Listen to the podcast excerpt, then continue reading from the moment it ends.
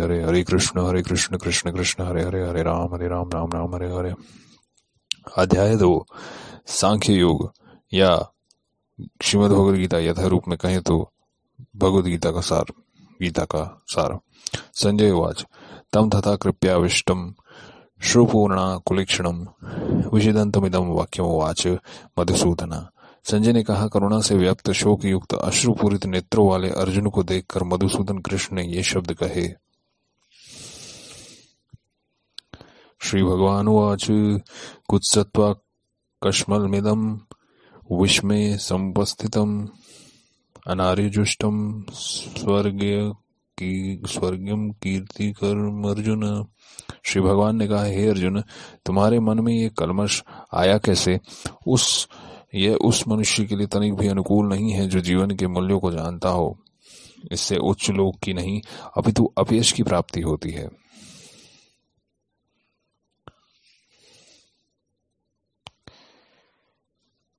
क्लेबम या समागम पार्थ नैतत्वयुपपद्यते शूद्रम हृदय दौर्बल्यम त्यक्तोतिष्ठ परंतप हे प्रथापुत्र, इस हीन नपुंसकता को प्राप्त मत हो।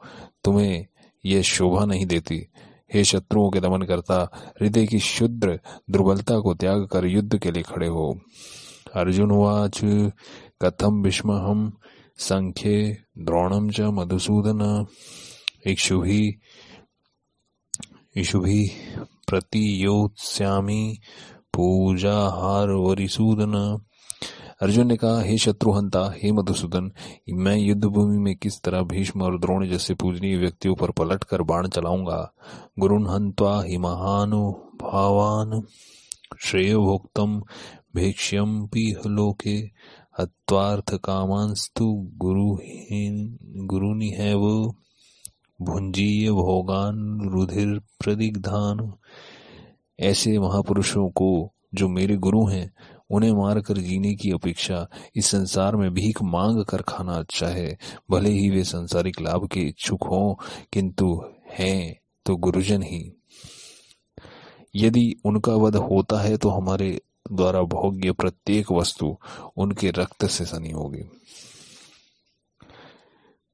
न चुदीन कृत्रन्नो गरीयो, यद्वा जयेम यदि वानुजयु यानेव हत्वा न जजी जिजीविषामस्ते वस्तिता प्रमुखे धार्त राष्ट्रा हम यह भी नहीं जानते हैं कि हमारे लिए क्या श्रेष्ठ है। उनको जीतना या उनके द्वारा जीते जाना। यदि हम धृतराष्ट्र के पुत्रों का वध कर देते हैं तो हमें जीवित रहने की आवश्यकता नहीं है। फिर भी वे युद्ध भूमि में हमारे समक्ष खड़े हैं। कार्पण्य दोषोपहत स्वभाव पृछामि ताम धर्म सम्मूढ़ चेता यश्रेयस्यानिश्चितम ब्रूहि तन्मे शिष्यस्ते हम शाधिमाम त्वाम प्रपन्नम अब मैं अपनी कृपण दुर्बलता के कारण अपना कर्तव्य भूल गया हूँ और सारा धैर्य खो चुका हूँ। ऐसी अवस्था में मैं आपसे पूछ रहा हूँ कि जो मेरे लिए श्रेष्ठकर हो, उसे निश्चित रूप से बताएँ। अब मैं आपका शिष्य हूँ और आपका शरणागत हूँ। कृपया मुझे उपदेश दे।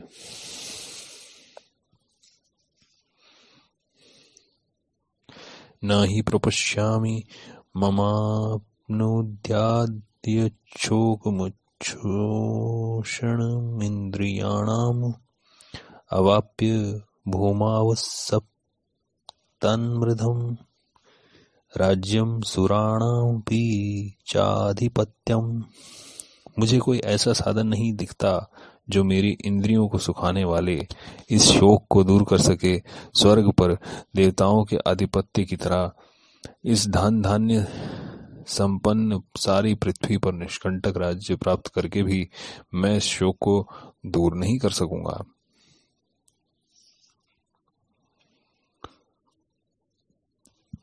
संजय उवाच एवमुक्त्वा ऋषिकेशं गुडाकेश परन्तप न्यायोत्स्य इति गोविंद मुक्त्वा तूष्णिम बहुवह संजय ने कहा, इस प्रकार कहने के बाद शत्रुओं का दमन करने वाला अर्जुन कृष्ण से बोला, हे गोविंद, मैं युद्ध नहीं करूँगा और चुप हो गया। तमोवाच ऋषिकेश प्रहसन्नीव भारत। सैनयोरुभयोर्मध्ये विषिदंतमिदम वच। हे भरतवंती, हे भरतवंशी धृतराष्ट्र, उस समय दोनों सेनाओं के मध्य शोक मग्न हुए। अर्जुन से श्री कृष्ण ने मानो हँसते हुए ये शब्द कहे। श्री भगवान वाच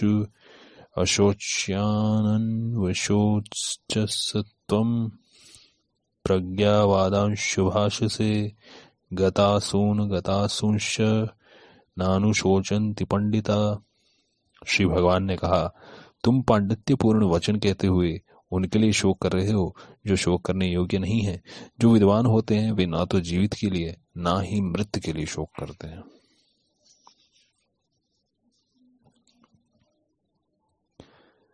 न त्वेवाहम जातु नासम न त्वम नेमि जनाधिपा न चैव न भविष्याम, सर्वे व्यमता परम। ऐसा कभी नहीं हुआ कि मैं न रहा हूँ, या तुम न रहे हो, अथवा ये समस्त राजा न रहे हो, और न ऐसा है कि भविष्य में हम लोग नहीं रहेंगे। देहिनोस्मिन यथा देहे कौमारम यौवनम जरा। तथा देहांत प्राप्ति धीर सत्र न जिस प्रकार शरीरधारी आत्मा इस वर्तमान शरीर में बाल्यावस्था से तरुणावस्था में और फिर वृद्धावस्था में निरंतर अग्रसर होता रहता है, उसी प्रकार मृत्यु होने पर आत्मा दूसरे शरीर में चला जाता है। धीर व्यक्ति ऐसे परिवर्तन से मोह को प्राप्त नहीं होता। मात्रा स्पर्शास्तु कौंते शीतोषण सुख दुखदा आगामा पाइनो नित्या। स्थान भारत हे कुंती पुत्र, सुख और दुख का क्षणिक उदय और कालक्रम में उनका अंतर ध्यान होना सर्दी और गर्मी की ऋतुओं के आने जाने के समान है। हे भरतवंशी, वे इंद्रिय बोध से उत्पन्न होते हैं और मनुष्य को चाहिए कि अविचल भाव से उनको सहन करना सीखे। यम ही न व्यथ्यंत पुरुषम पुरुषुर्षभा सम दुख सुखम धीरे धीरम सोमृत्वाय कल्पते। हे पुरुष श्रेष्ठ अर्जुन जो पुरुष सुख और दुख में विचलित नहीं होता, इन दोनों में संभाव रखता है। वह निश्चित रूप से मुक्ति के योग्य है। नास्तो विदिते भावो ना भावो विद्यते सता, उभ्योरपि दृष्टो सत्वो न्यो सत तत्वदर्शी भी तत्वदर्शियों ने यह निष्कर्ष निकाला है कि असत भौतिक शरीर का तो कोई स्थिर स्थायित्व तो नहीं है। किंतु सत आत्मा अपरिवर्तित रहता है। उन्होंने इन दोनों की प्रकृति के अध्ययन के द्वारा यह निष्कर्ष निकाला है। इसको आप ये भी कह सकते हैं, भक्तजनों, कि परिवर्तन शरीर, परिवर्तनशील शरीर का कोई स्थायित्व नहीं है। और तत्वदर्शियों ने शरीर की क्रियाओं, प्रतिक्रियाओं को, जो कि प्रतिक्षण बदलती रहती हैं, उसके अनुसार यह आकलन किया है कि यह शरीर इसी तरह वृद्धि और वृद्धावस्था को प्राप्त होता है। किंतु शरीर और मन में निरंतर परिवर्तन होने पर भी आत्मा स्थायी रहती है। यह यही पदार्थ और आत्मा का अंतर है। स्वभावता शरीर नित्य परिवर्तनशील है और आत्मा शाश्वत है। अविनाशी तो तद्विधि येन सर्वमिदम ततम। विनाशम व्यय स्यास्य न कश्चित कर तुम जो सारे शरीर में व्याप्त है, उसे ही तुम अविनाशी समझो। इस, उस अव्यय आत्मा को नष्ट करने में कोई भी समर्थ नहीं है।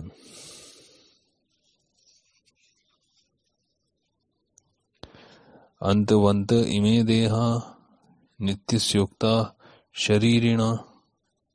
अनाशिनो प्रमेयस्य तस्माद्युध्यस्व भारत। अविनाशी अप्रमेय और शाश्वत जीव के भौतिक शरीर का अंत अवश्यम भावी है। अतः हे भरतवंशी, युद्ध करो। यनम विंती हंतारम यशैनम मन्यते हतम। उभो तो न विजानी तो नायम हंति न हन्यते। जो इस जीवात्मा को मारने वाला समझता है और जो इसे मरा हुआ समझता है, वे दोनों ही अज्ञानी हैं, क्योंकि आत्मा ना तो मारता है और ना मारा जाता है। न जायते म्रियते व कदाचि नायम भूत्वा भवती वा न भूय। अजो नित्य शाश्वतोयम पुराणो। न हन्यते हन्यमाने शरीरे। आत्मा के लिए किसी भी काल में न तो जन्म है, न मृत्यु। वह ना तो कभी जन्मा है और न जन्म लेता है, और न जन्म लेगा वह जन्मा नित्य, शाश्वत और पुरातन है। शरीर के मारे जाने पर वह मारा नहीं जाता। वेदा विनाशिनम नित्यम यम जम व्ययम कथम स पुरुष पार्थ कम घात्यति हंतिकम हे पार्थ, जो व्यक्ति यह जानता है कि आत्मा अविनाशी, अजन्मा, शाश्वत और अव्यय है, वे भला किसी को कैसे मार सकता है या मरवा सकता है? वासांसी जीर्णानि यथा विहाय, नवानि गृहणाति नरोण, नरोपराणि, तथा शरीराणि विहाय जीर्णान्यानि, संयाति नवानि देही। जिस प्रकार मनुष्य पुराने वस्त्रों को त्याग कर नए वस्त्र धारण करता है, उसी प्रकार आत्मा पुराने शरीर, पुराने और व्यर्थ के शरीरों को त्याग कर नवीन भौतिक शरीर धारण करता है।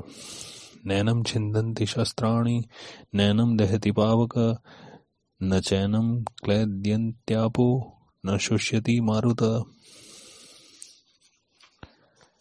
यह आत्मा ना तो कभी किसी शस्त्र द्वारा खंड खंड किया जा सकता है, न अग्नि द्वारा जलाया जा सकता है, न जल द्वारा भिगोया या वायु द्वारा सुखाया जा सकता है।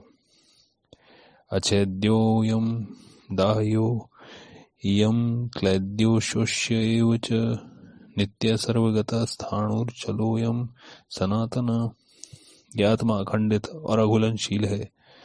इसे ना तो जलाया जा सकता है, ना ही सुखाया जा सकता है। यह शाश्वत, सर्वव्यापी, अविकारी, स्थिर और सदैव एक सा रहने वाला है।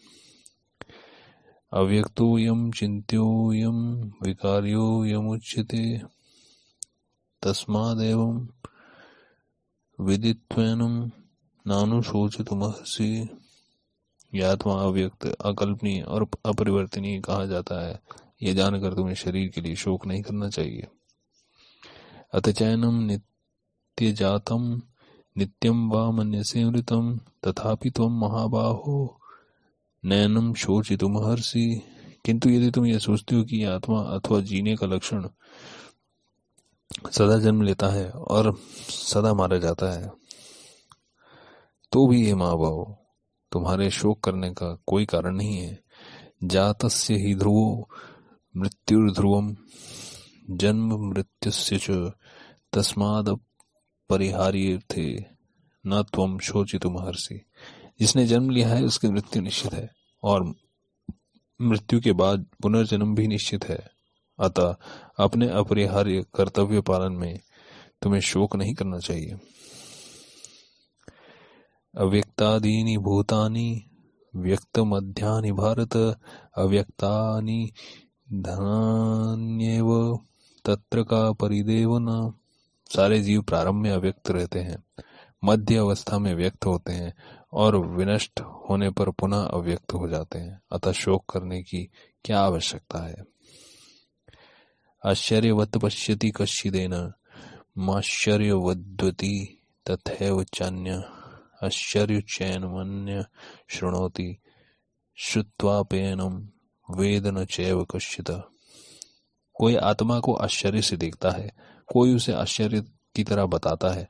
और कोई इसे आश्चर्य की तरह सुनता है, किंतु कोई कोई इसे इसके विषय में सुनकर भी कुछ नहीं समझ पाता।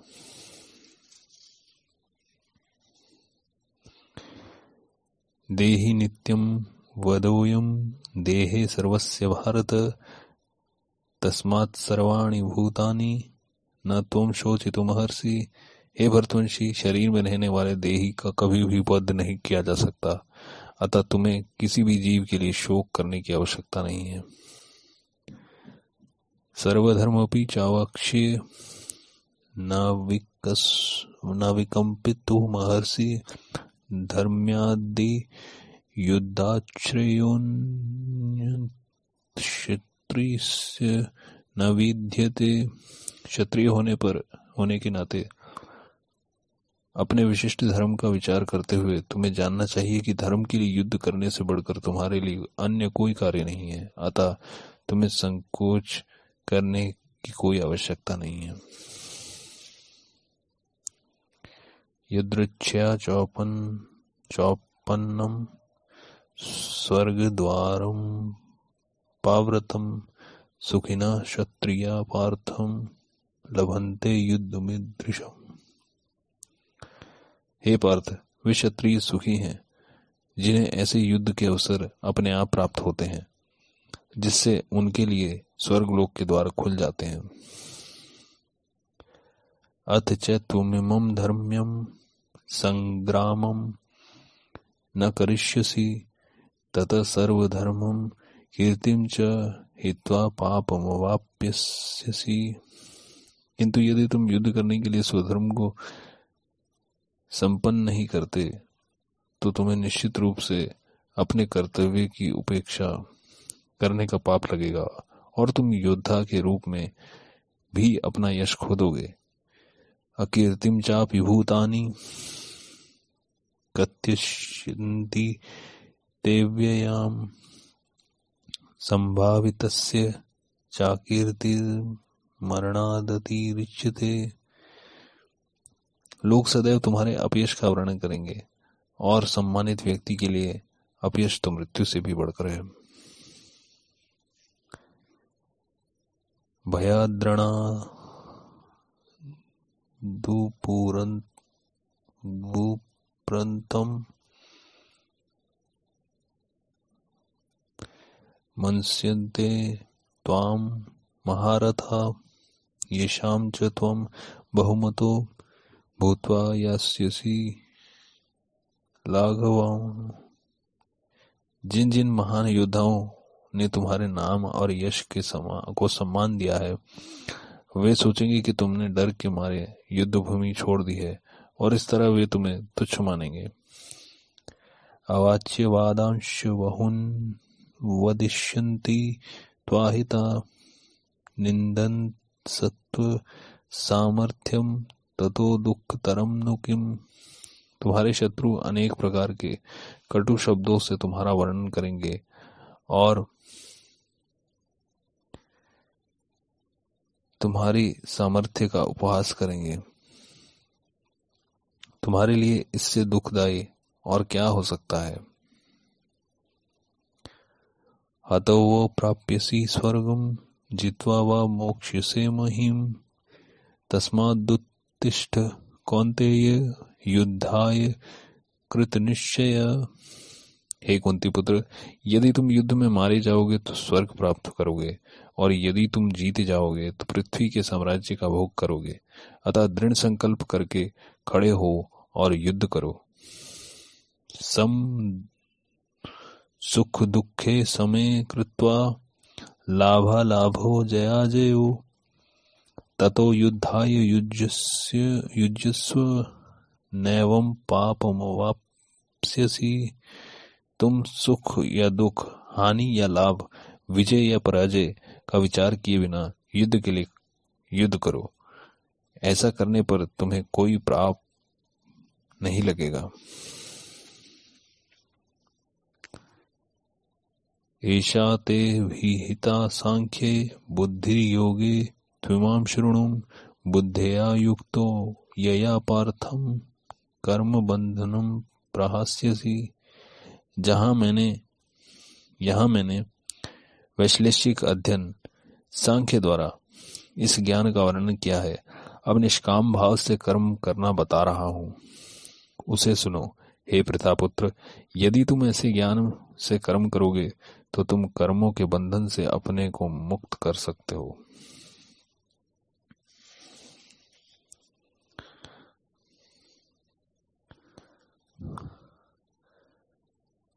नेहाभिक्रमणाशोऽस्ति प्रत्यवायो न विद्यते।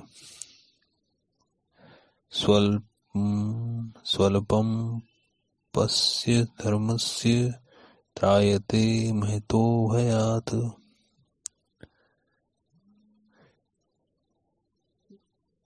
इस प्रयास में ना तो हानि होती है, ना ही हास हो, अपितु इस पथ पर की गई अल्प प्रगति भी महान भय से रक्षा कर सकती है।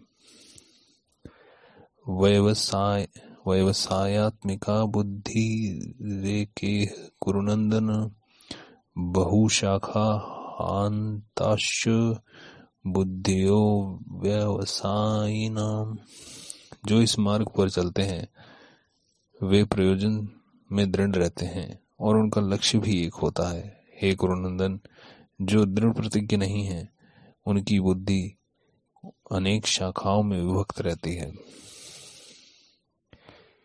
यामिमाम पुष्पिताम वाचम प्रवदंत्य विपश्यत वेदवादरता पार्थ नान्य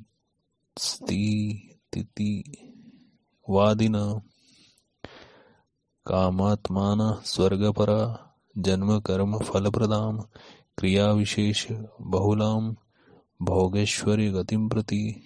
अल्पज्ञानी मनुष्य, वेदों के उन अलंकारिक शब्दों के प्रति अत्यधिक आसक्त रहते हैं, जो स्वर्ग की प्राप्ति, अच्छे जन्म, शक्ति इत्यादि के लिए विविध सकाम कर्म करने की संस्तुति करते हैं। इंद्रिय तृप्ति और ऐश्वर्यमय जीवन की अभिलाषा के कारण वे कहते हैं कि इससे बढ़कर कुछ नहीं है।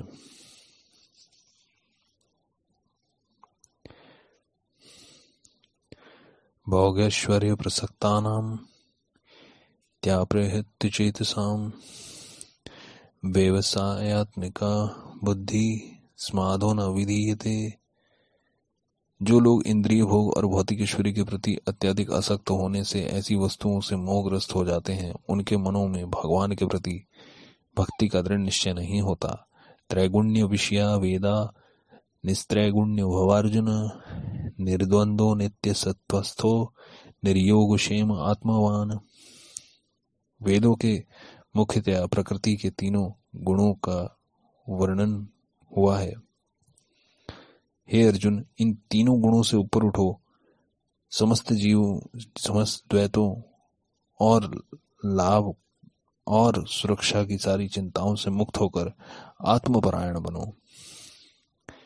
यावानर्थ उद्पाने सर्वतः सम पलुत्तोदके तावान सर्वेषु वेदेषु ब्राह्मणस्य विजानत। एक छोटे से कूप का सारा कार्य एक विशाल जलाशय से तुरंत पूरा हो जाता है। उसी प्रकार वेदों के आंतरिक तात्पर्य जानने वाले को उनके सारे प्रयोजन सिद्ध हो जाते हैं। कर्मण्यवादिकारस्ते महाफलेशु कदाचन कर्म फल हेतु ते संगो सत्व कर्मणि तुम्हें अपना कर्म कर्तव्य करने का अधिकार है, किंतु कर्म के फलों कि तुम अधिकारी नहीं हो। तुम ना तो कभी अपने आप को, अपने कर्मों के फलों का कारण मानो, ना ही कर्म में, कर्म ना करने में कभी आसक्त हो। योगस्थ करु, योगस्थ कुरु कर्माणि संग त्यक्वा धनंजय। सिद्ध सिद्धियो समो भूतवा समत्वम योग उच्यते। हे अर्जुन जय अथवा पराजय की समस्त आसक्ति त्याग कर, स्वभाव से अपना कर्म करो, ऐसी समता योग कहलाती है। दूरेण यावरम कर्म, बुद्धि योगाधनंजय, बुद्धो विच्छ शरण शरणम कृपणा फल हे तव हे धनंजय, भक्ति के द्वारा समस्त ग्रहित कर्मों से दूर रहो और उसी भाव से भगवान की शरण ग्रहण करो। जो व्यक्ति अपने सकाम कर्म फलों को भोगना चाहते हैं, वे कृपण हैं। बुद्धि युक्तो जताती उभे सुकृत दुष्कृत, तस्माद योगाय युज योग कर्म सुकौशलम भक्ति में संलग्न मनुष्य इस जीवन में ही अच्छे और बुरे कार्यों से अपने को मुक्त कर लेता है। अतः योग के लिए प्रयत्न करो, क्योंकि तुम सारा, क्योंकि सारा कार्य कौशल यही है। कर्मजम बुद्धि युक्ता ही फलम त्यक्वा मनीषिणा। जन्म बंध विनुर्मुक्ता। पदम गच्छन्त्यनामयम। इसी तरह भगवत भक्ति में लगे रहकर बड़े बड़े ऋषि, मुनि और भक्तगण अपने आप को इस भौतिक संसार में कर्म के फलों से मुक्त कर लेते हैं। इस प्रकार जन्म और मृत्यु के चक्र से छूट जाते हैं और भगवान के पास जाकर उस अवस्था को प्राप्त कर लेते हैं जो समस्त दुखों से परे है। यदा ते मोह क्लीलम बुद्धिर्व्यतिष्यति तदा गंतासी निर्वेदम।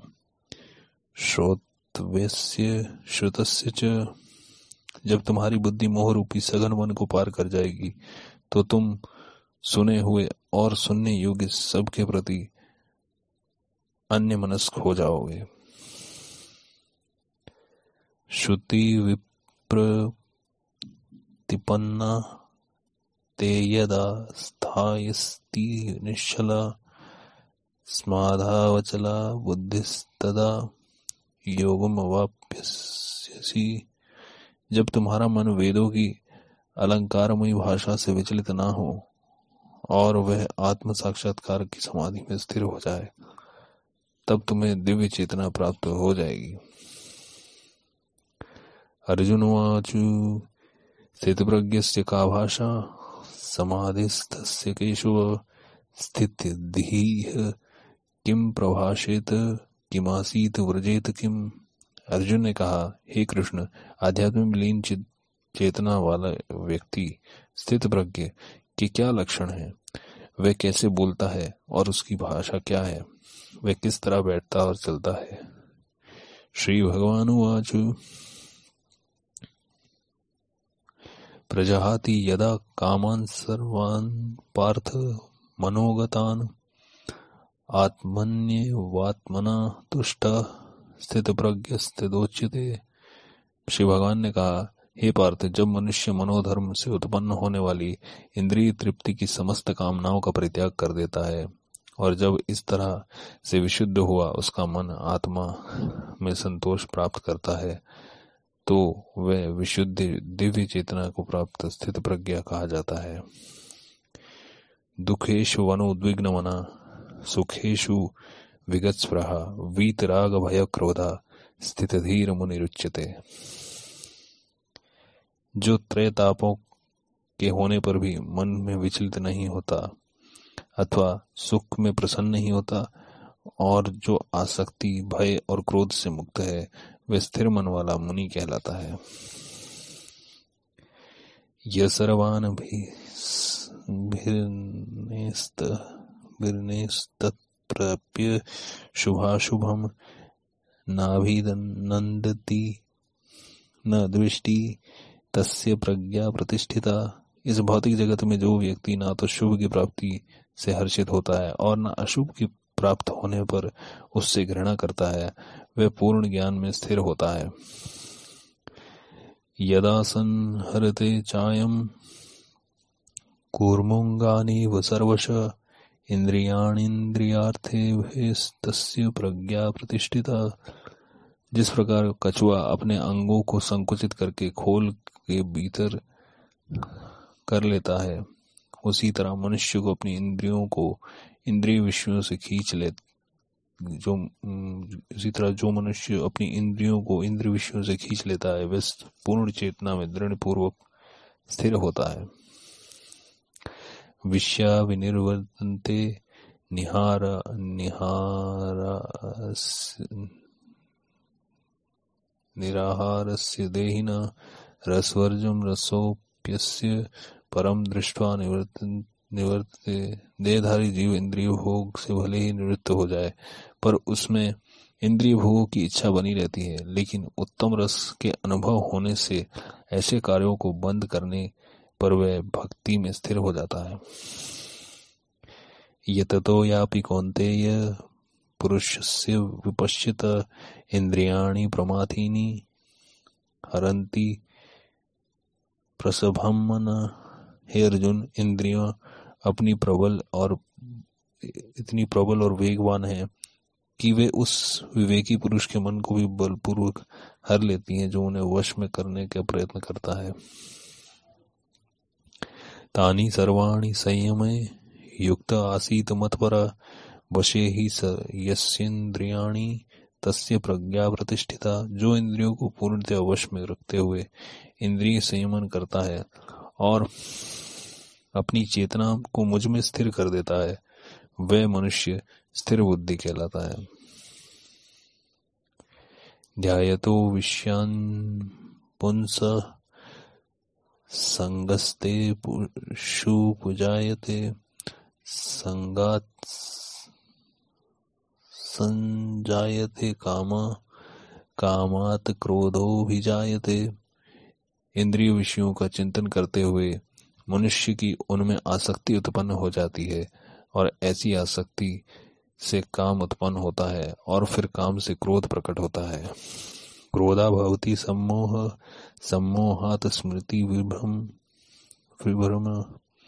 स्मृति वंशाद बुद्धिनाशो, बुद्धिनाशात प्रणश्यति। क्रोध से पूर्ण मोह उत्पन्न होता है और मोह से स्मरण शक्ति का विभ्रम हो जाता है। जब स्मरण शक्ति भ्रमित हो जाती है तो बुद्धि नष्ट हो जाती है और बुद्धि नष्ट होने पर मनुष्य भावकूप में पुनः गिर जाता है। राग द्वेष विमुक्तेस्तु विषयांद्रिय विषयांद्रियण आत्मवश्ये विधेयात्मा प्रसादम यदि गच्छति किंतु समस्त राग द्वेष से मुक्त होने एवं इंद्रियों को संयम द्वारा वश में करने में समर्थ व्यक्ति भगवान की पूर्ण प्रा, कृपा प्राप्त कर सकता है। प्रसादे सर्व दुखानाम हानि रसियोपजायते। प्रसन्न चेतसो याश्रु। बुद्धि पर्यवितिष्ठति।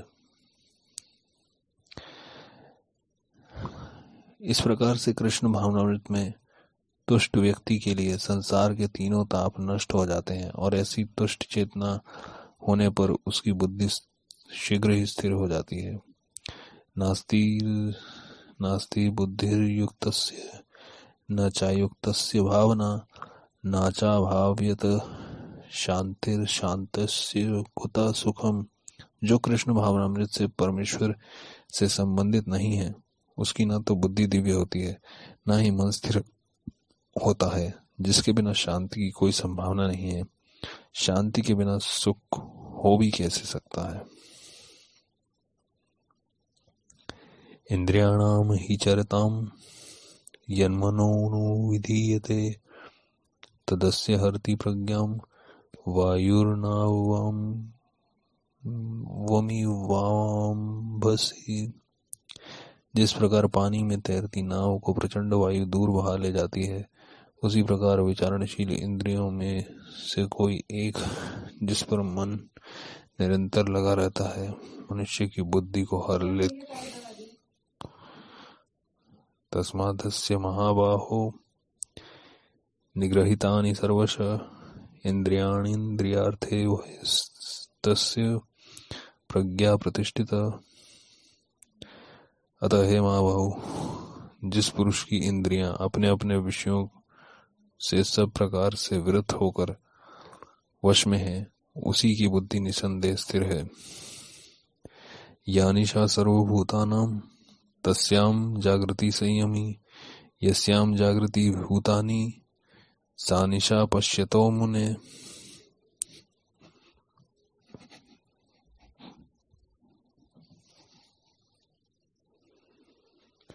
जो सब जीवों के लिए रात्रि है, वह आत्मसंयमी वह आत्मसंयमी के जागने का समय है और जो समस्त जीवों के जागने का समय है वह आत्मनिरीक्षक मुनि के लिए रात्रि है। अपूर्यमाणमचल प्रतिष्ठम समुद्रमाप प्रविशन्ति युद्धत, तद्वत् कामा यम प्रविशन्ति सर्वे, स शांति शांतिमाप्नोति न काम कामी। जो पुरुष समुद्र में निरंतर प्रवेश करती रहने वाली नदियों के समान इच्छाओं के निरंतर प्रवाह से विचलित नहीं होता, और जो सदैव स्थिर रहता है, वही शांति प्राप्त कर सकता है। वह नहीं, जो ऐसी इच्छाओं को तुष्ट करने की चेष्टा रख, करता हो। विहाय कामान्य सर्वानुपोमांशरति निःस्पृह। निर्ममो निरहंकार स शांति अधिगछति जिस व्यक्ति ने इंद्रिय तृप्ति की समस्त इच्छाओं का परित्याग कर दिया है, जिस, जो इच्छाओं से रहित रहता है और जिसने सारी ममता त्याग दी है और अहंकार से रहित है, वही वास्तविक शांति को प्राप्त कर सकता है। ईशा ब्राह्मी स्थिति, पार्थ नैनाम प्राप्य विमुह्यति। स्थित्वा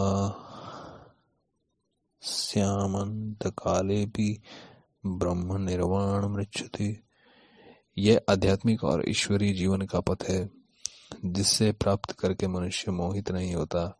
यदि कोई जीवन में अंतिम समय में भी